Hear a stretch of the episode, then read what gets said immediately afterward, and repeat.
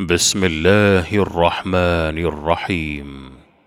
الرحمن علم القرآن خلق الإنسان علمه البيان. الشمس والقمر بحسبان والنجم والشجر يسجدان. والسماء رفعها ووضع الميزان. ألا تطغوا في الميزان وأقيموا الوزن بالقسط ولا ولا تخسروا الميزان والأرض وضعها للأنام فيها فاكهة والنخل ذات الأكمام والحب ذو العصف والريحان فبأي آلاء ربكما تكذبان خلق الإنسان من صلصال كالفخار الأبصار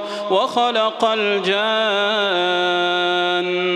من مارج من نار فبأي آلاء ربكما تكذبان. رب المشرقين ورب المغربين. فبأي آلاء ربكما تكذبان؟ مرج البحرين يلتقيان. بينهما برزخ لا يبغيان. فبأي آلاء ربكما تكذبان. يخرج منهما اللؤلؤ والمرجان. فبأي آلاء ربكما تكذبان؟ وله الجوار المنشآت في البحر كالأعلام. فبأي آلاء ربكما تكذبان؟ كل فان كل من عليها فان ويبقى وجه ربك ذو الجلال والإكرام. فبأي آلاء ربكما تكذبان؟ يسأله من في السماوات والأرض كل يوم هو في شأن فبأي آلاء ربكما تكذبان؟ سنفرغ لكم أيها الثقلان فبأي آلاء ربكما تكذبان؟ يا معشر الجن والإنس إن استطعتم أن تنفذوا من أقطار السماوات والأرض فانفذوا لا تنفذون إلا بسلطان فبأي آلاء ربكما تكذبان. يرسل عليكما شواظ من نار ونحاس فلا تنتصران. فبأي آلاء ربكما تكذبان. فإذا انشقت السماء فكانت وردة كالدهان. فبأي آلاء ربكما تكذبان؟ فيومئذ لا يسأل عن ذنبه إنس ولا جان. فبأي آلاء ربكما تكذبان. يعرف المجرمون بسيماهم فيؤخذ بالنواصي والأقدام. فبأي آلاء ربكما تكذبان؟ هذه جهنم التي يكذب بها المجرمون. يطوفون بينها وبين حميم آن فبأي آلاء ربكما تكذبان؟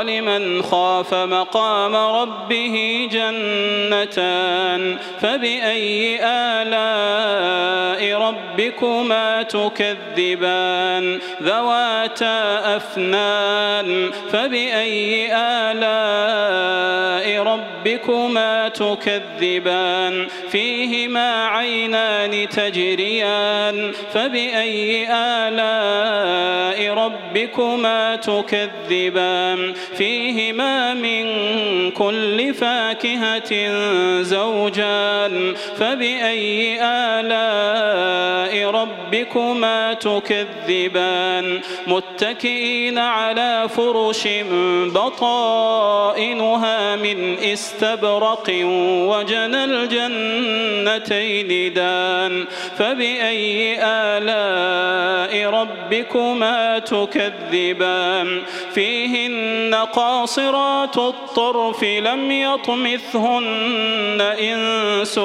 قبلهم ولا جان فبأي آلاء ربكما تكذبان؟ كأنهن الياقوت والمرجان فبأي آلاء ربكما تكذبان؟ هل جزاء الإحسان إلا الإحسان؟ فبأي آلاء ربكما تكذبان ومن دونهما جنتان فبأي آلاء ربكما تكذبان؟ مدهامتان.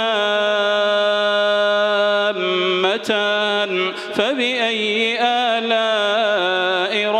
ربكما تكذبان. فيهما عينان نضاختان. فبأي آلاء ربكما تكذبان؟ فيهما فاكهة ونخل ورمان. فبأي آلاء ربكما تكذبان. فيهن خيرات حسان. فبأي آلاء ربكما تكذبان؟ حور مقصورات في الخيام. فبأي آلاء